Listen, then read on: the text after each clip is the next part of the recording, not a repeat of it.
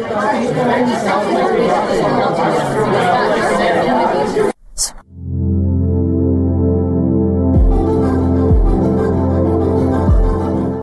привет! Меня зовут Женя, и это подкаст «Люди из толпы». Сегодня у нас весьма необычный гость с интересной темой, о которой мало говорят, а если говорят, то она всегда спорная. Даша, которая увлекается астрологией. Привет, Даш. Привет, Женя. Спасибо тебе большое, что позволила мне быть частью твоего проекта. На самом деле мне очень приятно здесь находиться.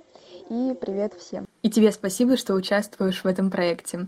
Начнем с вводного вопроса. Что такое астрология и что она изучает? Итак, это довольно обширная тема, но если говорить вкратце, то астрология — это в первую очередь наука. Она связывает между собой множество наук. Там и астрономия, и физика, и математика, и психология, и философия. Но в первую очередь она изучает именно влияние всех планет, светил, которые находятся в нашей Вселенной, на нас, на людей, то есть сколько всего включает в себя астрология. Удивительно даже. Когда начала ты этим всем увлекаться и с чего началось твое увлечение? Да, на самом деле так и есть. А что касается начала моего пути, то это все произошло как-то спонтанно, не очень интересно, но все началось со второго курса, сейчас я уже на четвертом.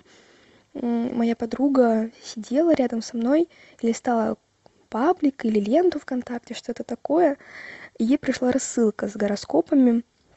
Я у нее спросила, а как такое подключить, я тоже хочу. Она мне посоветовала подписаться на паблик, и там будет рассылка. На паблик подписалась, рассылку не подключила, но мне просто потом э, стало интересно следить за всеми этими фактами про знаки зодиака, про свой первую очередь, конечно. Потом начала подписываться на другие, изучать эту всю терминологию. И вот постепенно, постепенно я узнаю какую-то информацию. Даже сейчас я постоянно в этом развиваюсь, мне это безумно нравится, что я не останавливаюсь, и уже, получается, будет скоро как два года я занимаюсь астрологией. Почему-то обычно такие маленькие детали подталкивают к чему-то уже гораздо большему. Вот ты начала говорить про паблики астрологические, про это я хочу спросить. У нас много пабликов типа вот самые классные знаки, вот самые чувствительные знаки. И подобные фразы встречаются во всяких журналах, особенно на последних страницах, в газетках. Как ты считаешь, э, нужно ли доверять вот таким вот источникам или все-таки нет? Вообще это очень как-то все обобщенное, обычно строится на стереотипах о тех же знаках, и стоит учитывать и другие положения. Это все больше какой-то развлекательный такой контент. Конечно же, те же раки или рыбы очень чувствительные, они гораздо чувствительнее козерога или девы. И Толика правды в этом, конечно, есть. Но я, в принципе, уже ответила на вопрос. Все строится на стереотипах в первую очередь. Но хотелось бы добавить про учет положений, солнечный рак, он будет не такой чувствительный, к примеру, как лунный рак. То есть, если у человека луна в раке, то он будет более эмпатичен и чувствителен, чем человек, который родился под знаком зодиака, рак. Согласно про стереотипы, очень часто слышу резкие высказывания, особенно в сторону скорпионов, козерогов, дев, эм, рыб и львов. Вот прям самые такие яркие, которые знают многие. Вот рыбы чувствительные, львы там любят себя, козероги слишком упрямые, но на деле это не всегда так. Как ты думаешь, из-за таких видео, из-за вот этих гороскопов на последних страницах в журналах, может ли из-за них складывается плохое отношение к астрологии или на это что-то другое влияет? Да, это, конечно, имеет свое влияние уже давно. В принципе, астрология это такой довольно неизученный вопрос, особенно вот в нашей стране, к примеру, на Западе это более все открыто для людей, а у нас это такая загадочная тема, и многие вообще думают, что это магия какая-то, эзотерика. Влияет именно вот еще тот факт, что люди не разбираются в вопросе. Они просто думают, что существует 12 знаков зодиака, этих солнечных, и э, на этом астрология заканчивается. Говорят, что всех под одну гребенку, типа, сшибают.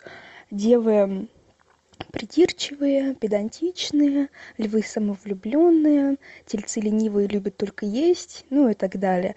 А на самом деле есть натальная астрология, которая включает в себя массу положений, и эти все планеты, светила, они на нас по-разному все влияют. Я могу об этом говорить, наверное, часами. Подкаст выйдет на часов 20 тогда. Но если вкратце, то вот влияет именно тот факт, что люди не разбираются в этом вопросе. И, собственно говоря, вот этот вот развлекательный контент тоже имеет негативное влияние на некоторых людей, потому что это воспринимается иногда прям очень всерьез. Про натальную астрологию. Ты делаешь натальные карты, поэтому точно разбираешься в этом вопросе. Расскажи, пожалуйста, что она в себя включает, как это все происходит, что ты там рассчитываешь. Пожалуйста, кратко, чтобы понял любой слушатель. Итак, про натальные карты. Натальная карта — это, можно сказать, наш космический паспорт. То есть, э, посмотрев на этот вот кружочек со стрелочками, там непонятными символами, да, как многие думают, мы на самом деле можем увидеть всю личность. То есть, что, что было в нас заложено в момент нашего рождения. Мы можем увидеть, э, какие мы в отношениях, какая нам профессия больше подходит, какие мы вообще сами по себе, что в нас заложено, какие личностные качества и так далее. Вообще там очень можно много увидеть. Э, рассчитывается это все легко. Раньше, конечно, вручную было. Птолемей там какой-нибудь сидел. Он один из родоначальников астрологии, если что. Он этот рассчитывал, все по звездам там смотрел по планетам. Сейчас, конечно, придумали электронные калькуляторы. Ты заходишь в программу, рассчитываешь, и смотришь, расшифровываешь, можно сказать, эти положения все. А бывало ли такое, что ты делал разбор натальной карты какому-нибудь знакомому, и после этого полностью меняла мнение о человеке, ну или даже хотя бы частично, допустим, начинала лучше общаться с ним или хуже? Нет, такого никогда не было, навряд ли будет, потому что обычно я догадываюсь о тех или иных положениях. К примеру, подруга мне попросит ей карту рассчитать, разобрать.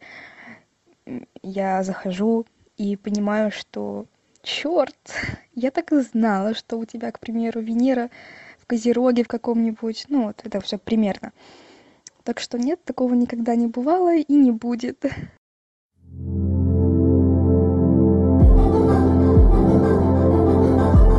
Описали тебе с какими-то конкретными запросами по типу «какой вот мне нужен молодой человек или девушка?» Какая работа мне больше подходит, или в основном просто просили именно разбор натальной карты? Я пока свой путь только начинаю, потому что это относительно недавно все начало прирастать из хобби в работу.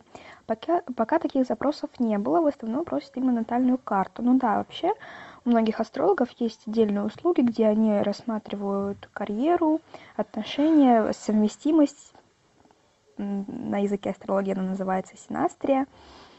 Вот, я думаю, это все у меня впереди. Отношения.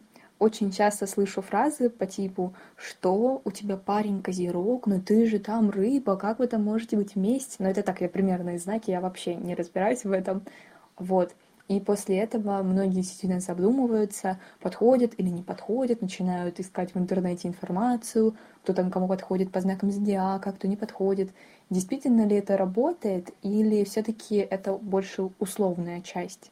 В современной астрологии многим уже давно, давным-давно известно, что только по солнечным знакам совместимость не смотрит. Стоит учитывать, опять же, и другие положения, такие как Марс, Венеру, Меркурий, Луна. Это один из важнейших факторов вообще. И только потом уже можно делать какой-то вывод. Даже смотрит совместимость асцендента и Венеры, к примеру, если там совпадают знаки асцендента девушки и э, Венеры парня, то это очень даже хороший знак. Ну, такой небольшой инсайт. Правильно ли я понимаю, что на астрологию не стоит опираться на все сто процентов? Даже если там по асценденту, Венеру, Юпитеру по всему подходит, допустим, люди друг другу, или наоборот, в какой-то профессиональной сфере человек супер творческий, а ему все указывает на то, что он должен быть офисным планктоном, то на это не стоит опираться. Или все-таки это какая-то предрасположенность, которая позже проявится.